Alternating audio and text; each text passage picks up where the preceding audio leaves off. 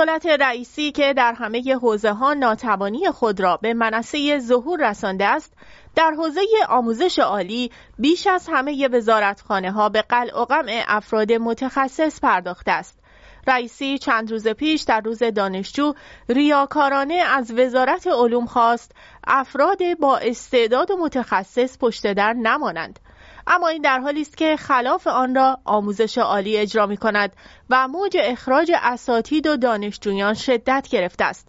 در همین رابطه زلفی گل وزیر علوم روز پنجشنبه در مراسم تکریم دانشجویان ممتاز بسیجی ضمن دفاع از جذب افراد انقلابی در دانشگاه ها گفت روز 16 آذر امسال 80 مدیر از رؤسای قوای سگانه معاونان رئیس جمهوری، وزرا، معاونان وزرا، استانداران و دیگر مدیران اجرایی در مراسم روز دانشجو در دانشگاه ها حضور پیدا کرده و با دانشجویان گفتگو کردند.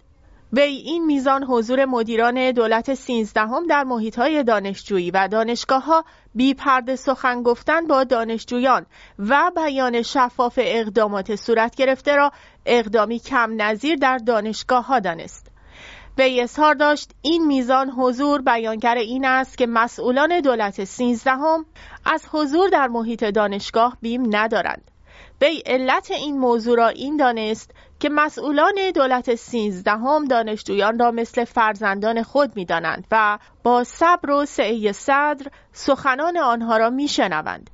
وزیر علوم در ادامه گفت دولت سیزدهم اهل باند و حزبازی نیست و در جذب و انتخاب افراد به وابستگی حزبی و پشتیبانی سیاسی خاص افراد توجهی ندارد. این در حالی است که رئیسی جناهی ترین دولت بعد از انقلاب را تشکیل داده است. زلفی گل با بیان اینکه دولت رئیسی نگاه مردمی به اخشار و اصناف مختلف دارد گفت در جذب افرادی که به عنوان وزیر و مسئول انتخاب می شوند به وابستگی حزبی توجه نمی شود و هر یک از افراد جامعه می توانند در صورت داشتن شرایط و توانمندی مناسب مختلف را عهدهدار شوند. او این را از ویژگی های اصلی جمهوری اسلامی دانست و گفت ویژگی جمهوری اسلامی این است که هر کس در صورت داشتن شرایط لازم می تواند با حضور در مناسب پیش بینی شده در بهبود وضعیت جامعه اثرگذار باشد. این در حالی است که موج اخراج اساتید به شکل بی سابقه شدت گرفته است. وی در ادامه با بیان این موضوع که با توصیه نمی‌توان به توسعه دست یافت گفت توسعه با قانون دانشپایه و نظارت مقدور می شود. وی گفت سکوهای علم و فناوری که وزارت علوم ایجاد کرده شامل نظام ایده ها و نیازها درگاه آشنایی با نخبگان و آینده سازان و گروه سرآمدان علمی، فناوری و دیپلماسی علمی هستند که امکان تحقق اولویت های اصلی وزارت علوم، تحقیقات و فناوری دولت سیزدهم شامل مرجعیت و دیپلماسی علمی، فناوری و نوآوری آموزش، پژوهش و برونداد هدفمند، نوآوری فرهنگی و فرهنگ نوآوری، شاگرد فناور و نوآور پروری و تولید خدمت، ثروت و سرمایه از دانش را فراهم می کنند. این سخنان در حالی ابراز می شود که دولت و حاکمیت در جمهوری اسلامی تلاش های متمرکزی را برای تحت کنترل گرفتن آموزش عالی انجام دادند پاکسازی ها از هیئت علمی به نیروهای حق و تدریسی هم رسیده است و مقام های دولتی در ایران به سراحت از کنار گذاشتن و قطع همکاری با هزاران استاد حق و تدریس و جایگزینی آنها با نیروهای انقلابی خبر دادند. در این حال تلاش ها برای جذب اعضای جدید انقلابی به عنوان هیئت علمی هم همچنان ادامه دارد. بسیاری از کارشناسان با توجه به شرایط فعلی جذب و همچنین قطع همکاری با نیروهای توانمند علمی آینده آموزش عالی را نگران کننده عنوان می کنند.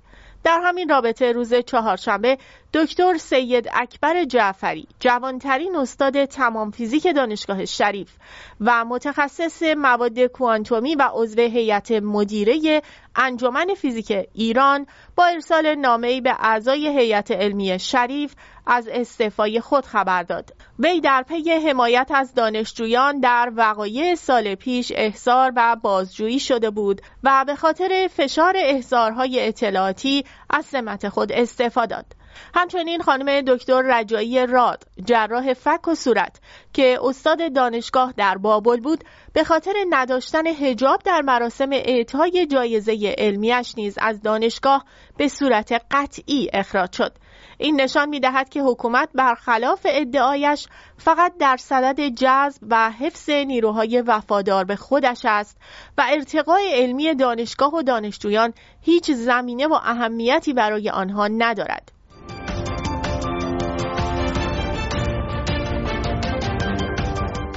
در حالی که تلفات افراد بیگناه و مجروح در غزه و خانیونس در روز گذشته افزایش یافته و به گفته وزارت بهداشت غزه بیش از 18 هزار فلسطینی در اثر حمله اسرائیل کشته و بیش از 50 هزار نفر زخمی شدند. آمریکا در صدد کنترل و محدودسازی این نبرد است تا دیپلماسی عمومی خود را به پیش ببرد.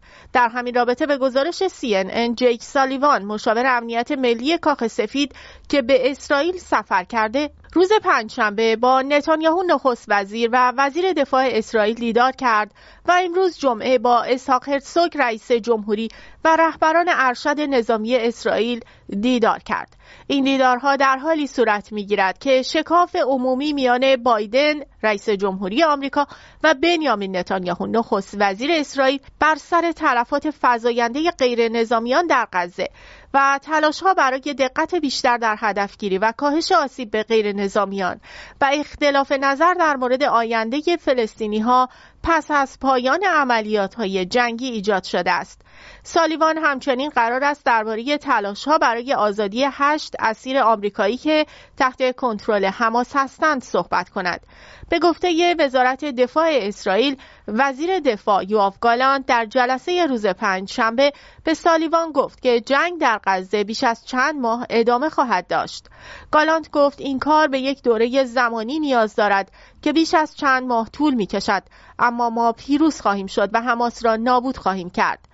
وی همچنین از سالیوان به خاطر حمایت آمریکا از عملیات اسرائیل در غزه تشکر کرد و گفت ایالات متحده و اسرائیل دارای منافع مشترک و ارزش‌های مشترک هستند و در این جنگ ما اهداف مشترکی نیز داریم. اما در تحولی دیگر که چرخش سیاسی مهمی به شمار می رود موسا ابو مرزوق یکی از مقامات ارشد حماس در دوهه که زمانی مقیم دائم ایالات متحده بود و پیش از اینکه در سال 1997 به اردن اخراج شود نزدیک به دو سال را به زن فعالیت تروریستی در زندان فدرال نیویورک گذراند از احتمال به رسمیت شناختن اسرائیل سخن گفت و پیشنهاد کرد که این گروه مستقر در غزه اسرائیل را به عنوان گامی در جهت پایان دادن به اختلافات طولانی مدت بین جناهای فلسطینی به رسمیت بشناسد. به گزارش رویترز و به نقل از المانیتور وی گفت این گروه به مواضع سازمان آزادی بخش فلسطین در قبال اسرائیل پایبند خواهد بود و موضع رسمی این است که سازمان آزادی بخش فلسطین اسرائیل را به رسمیت شناخته است. ابو مرزوق در پاسخ به سوالی درباره شفاف سازی موضع حماس در قبال اسرائیل گفت ما به دنبال این هستیم که بخشی از صاف باشیم و گفتیم که به تعهدات صاف احترام خواهیم گذاشت. او افزود که اسرائیلی ها باید حقوق خود را داشته باشند اما نه به قیمت نابودی دیگران. ابو مرزوق گفت که حماس همچنان به دنبال تشکیل کشور بر اساس مرزهای قبل از 1967 است. این گروه مستقر در غزه در سال 2017 از یک سند سیاسی پرده برداری کرد که بر اساس آن خواهان تشکیل یک کشور فلسطینی بر اساس مرزهای قبل از اشغال قدس شرقی کرانه باختری و نوار غزه توسط اسرائیل در جنگ شش روزه سال 1967 شد. هرچند از به رسمیت شناختن سریح اسرائیل یا تایید راه حل دو کشوری خودداری کرد. ناظران سیاسی معتقدند مشخص نیست وی که ریاست دفتر بین المللی این گروه را در قطر عهدهدار است و دیگر اعضای دفتر سیاسی حماس مستقر در قطر تا چه اندازه منعکس کننده مواضع چهره های تندروتر ساکن غزه هستند که طراح حملات هفتم اکتبر بودند و اینکه شاخه نظامی از شاخه سیاسی آن حمایت خواهد کرد و یا راه خود را خواهد پیمود.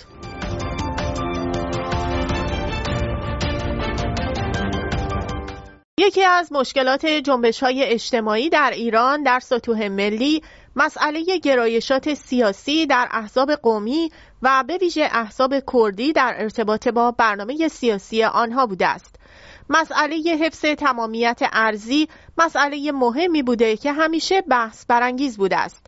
در این میان اصولا گرایش مشروط خواهی در این مناطق به خاطر حاکم بودن جریان چپ و رادیکال کمتر شانس موفقیت و بروز و ظهور داشت اما با توجه به تحولات اخیر و همبستگی ملی در اعتراضات سال گذشته و اقبالی که به شاهزاده رضا پهلوی و افکار مشروط خواهی در کشور پدید آمده است یک گروه کرد میهن پرست اعلام موجودیت کرده که بتواند این خلای تاریخی را پر کند و در عین حال بر شکافهای موجود پل بزند.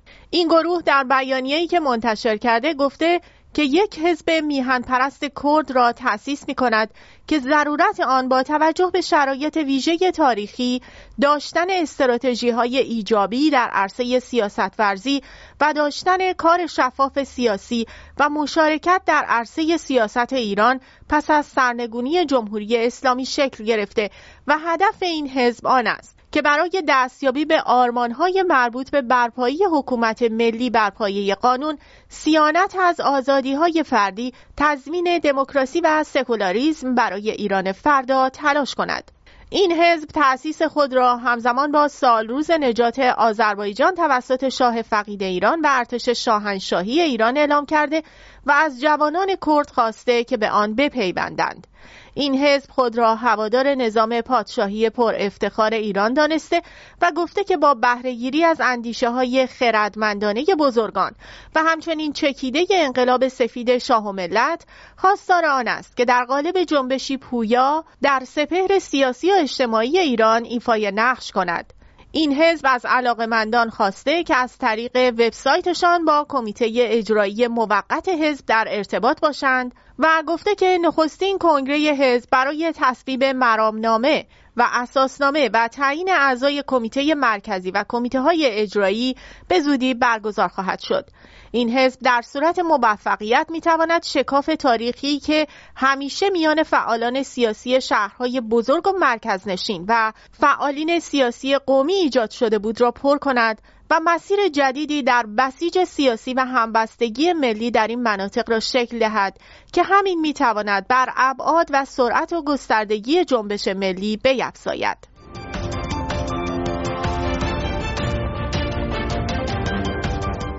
حکومت جمهوری اسلامی که خود را در برابر خطر روزافزون اعتراضات اجتماعی می‌بیند و در عین حال خامنه ای دائما از بیانیه گام دوم انقلاب به عنوان مانیفست در صدد برآمده که تشکلهای حزب اللهی را با فضای جدید بازسازی کند در همین زمینه حسین الله کرم در جلسه ای که از هیئت مؤسس جمعیت رزمنده مدافع انقلاب اسلامی یا رزما پرده برداری می کرد و خودش را دبیر آن معرفی می کرد گفت مجمع عمومی جمعیت رزمنده مدافع انقلاب اسلامی رزما ماه آینده برگزار می شود. به گفت جمعیت رزما 60 کمیته و سه کارگروه تخصصی ستادی و دبیرخانه دارد که هر هفته جلسه دارند و تا کنون در هفته استان شکل گرفته است و جمعیت رزما قصد دارد که هزاران و بلکه صدها هزار نیروی ارزشی انقلابی و معتقد به ولایت مطلقه فقیه را به صحنه سیاسی بیاورد تا نقش و تاثیرگذاری خود را مانند دوران دفاع مقدس نشان دهند. و افزود هدف ما اطلاع انقلاب اسلامی به رویکرد جهاد مستمر است. و ایثارگری انقلابی یعنی حاکمیت جوانان و یعنی بقیت و سیف دفاع مقدس بار دیگر می آیند تا جوانان را به صحنه بیاورند تا در چهل سال دوم انقلاب شاهد حضور جوانان شایسته باشیم. به گفت امروز جنگ ما در عرصه سیاسی کنار گذاشتن کهنگان سیاسی چهل سال گذشته و آوردن جوانان به صحنه بر اساس بیانیه گام دوم انقلاب است جنگ ما با یس و ناامیدی است. ما آمده ایم تا به مردم خدمت کنیم و تداوم بخش راه شهیدان در راه خدمت به ولایت باشیم. ما شیفته خدمتیم نه تشنه قدرت. این در حالی است که همه این اقدامات برای حمایت از قدرت و کسب بیشتر قدرت صورت می‌گیرد. الله کرم افزود بر اساس چارچوب خانه احزاب احزاب در گروه اصولگرا اصلاح طلب و مستقل هستند و ما فعلا در گروه مستقلین هستیم. این گروه مستقل هم کاملا بیمناست چون همه شعارهای اصولگرایان را سر می‌دهند و گروه مستقل و حمایت از بیانیه گام دوم انقلاب کاملا بیمناست همچنین سید احمد ربیعی رئیس کمیته راهبردی این جمعیت نیز گفت مهمترین کاری که ما حتما در پیش خواهیم داشت حمایت از برنامه های سران قوا و قوای سگانه و نهادهای وابسته به حاکمیت است که در چارچوب سیاست های کلی نظام قرار دارد. همچنین برنامه های مبتنی بر گام دوم انقلاب را پیگیری و رصد می کنیم. نقاط ضعف را باید شناسایی کرده و مطالبه گری کنیم. ما برخلاف سایر احزاب و تشکلها مسائل را قبل از اینکه عمومی کنیم با خود مسئولان در میان می‌گذاریم و اگر لازم باشد مسائل مد نظر را به دستگاه های نظارتی انعکاس می دهیم و عمده فعالیت سیاسی ما برای حضور در مجلس شورای اسلامی و شوراهای شهر برای اصلاح امور خواهد بود. حکومت که اکنون سطح بالای نارضایتی را در میان مردم می‌بیند قصد دارد با سازماندهی جریان حزب اللهی یک لایه دیگر دفاعی برای مقابله با تظاهرات ایجاد کند و در این حال با وعده های مالی، اقتصادی و اجتماعی بخش جدیدی از جوانان که جویای کار هستند را جذب خود کند به این امید که با عضویت در این تشکل می توانند نیروی جایگزین در مشاغل حکومتی شوند که نسل انقلاب در آن بازنشسته شدند.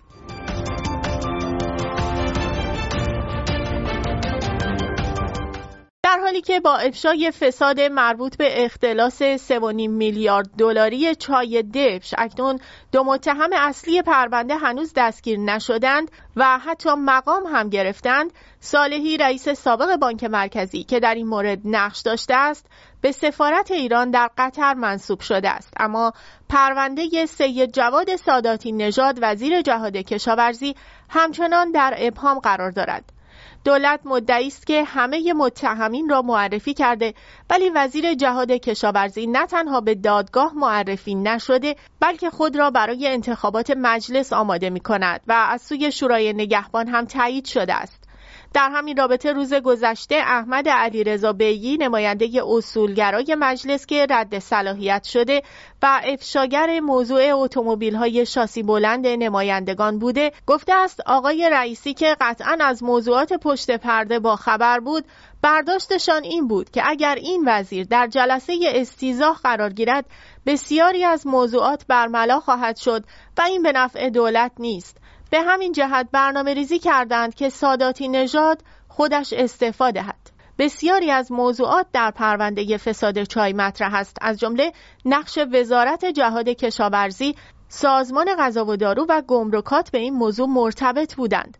هنوز مشخص نیست که چرا رئیس جمهوری اسامی متخلفان را منتشر نمی کند. جواد ساداتی نژاد. امسال فروردین ماه از سمت خود استعفا داد.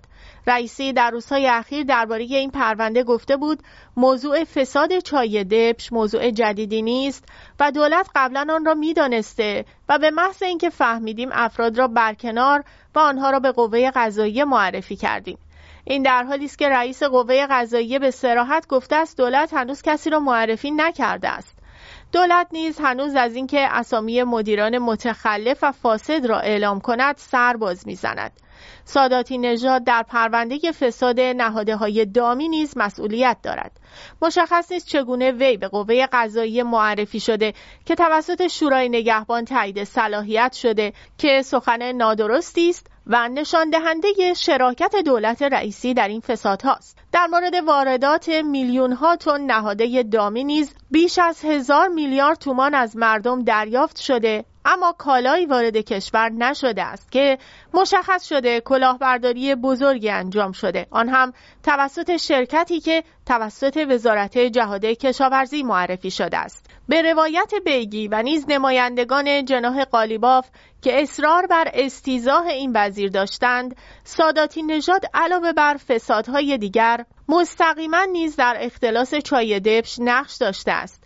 با آنکه همزمان با استعفای نه ماه پیش ساداتی نژاد از دولت رئیسی معاون او هم برکنار شد اما در این مدت دولت علاقه به قبول کردن افشای عمومی فساد او نداشته است. ضمنا برادر همسر سید جواد ساداتی نژاد که از سرداران سپاه می باشد و گفته می شود که نقش کلیدی در این جریان داشته دستگیر شده است که البته طبق معمولی خبر تکذیب شد.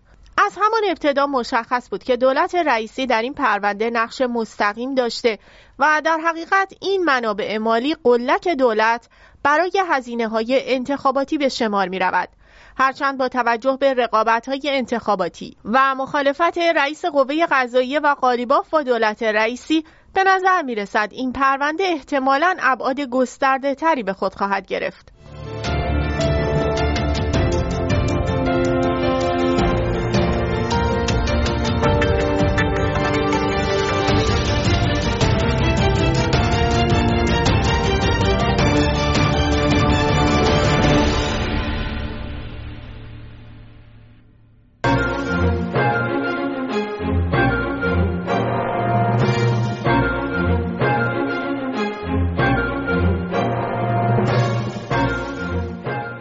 نشریه هیل در تحلیلی می نویسد امریکا باید برای جنگ احتمالی اسرائیل با حزب الله در سال 2024 برنامه ریزی کند. این نشریه می نویسد ایالات متحده در حال افزایش فشار برای اسرائیل به منظور پایان دادن به جنگ با حماس است. اما آیا کشور ما برای مرحله بعدی آماده است؟ این تحلیل که به قلم اریک مندل نوشته شده اضافه می کند که من در مورد ظهور اجتناب ناپذیر حسه های تروریستی حماس در غزه یا تشدید فعالیت های حماس در کرانه باختری صحبت نمی کنم بلکه درباره جنگ اسرائیل با گروه های نیابتی رژیم جمهوری اسلامی همچون حزب الله در شمال و دیگر گروه ها صحبت می کنم که هدف آنها نابودی اسرائیل است. برنامه که از سوی رژیم تهران تنظیم شده است. نویسنده تاکید می کند که رئیس جمهور بایدن ممکن است اسرائیل را از حمله پیشگیرانه به حزب الله باز دارد و در عملیات های خود به غزه تبادل نظر کند. اما زمان برخورد با حزب الله در اوایل سال 2024 فرا خواهد رسید. این به نفع ماست که قبل از شروع آن با اسرائیل دارای یک هماهنگی و استراتژی کامل باشیم. نویسنده می نویسد مهم نیست که دولت بایدن چقدر خواهان بازگشت اسرائیل به وضعیت موجود در شمال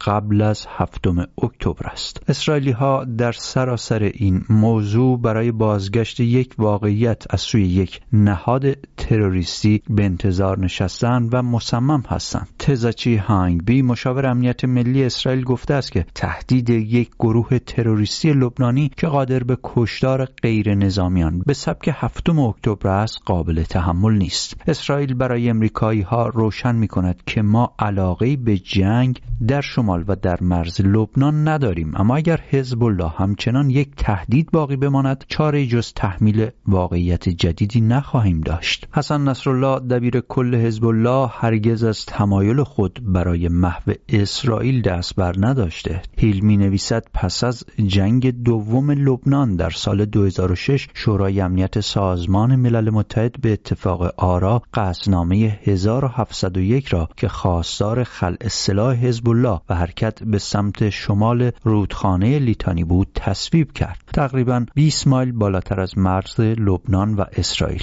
حتی چینی ها و روس ها هم به این قطعنامه رأی مثبت دادند. اما متاسفانه نیروهای ناتوان سازمان ملل که برای اجرای آن فرستاده شده بودند هرگز به وظایف خود عمل نکردند. نویسنده می نویسد سربازان سازمان ملل در جنوب لبنان حضور دارند اما آنها حتی نتوانستند یکی از موشک های حزب الله به سمت اسرائیل را متوقف کنند آنها همچنین به حزب الله اجازه دادند که استقلال کامل داشته باشد تا یک ارتش تروریستی بسازد.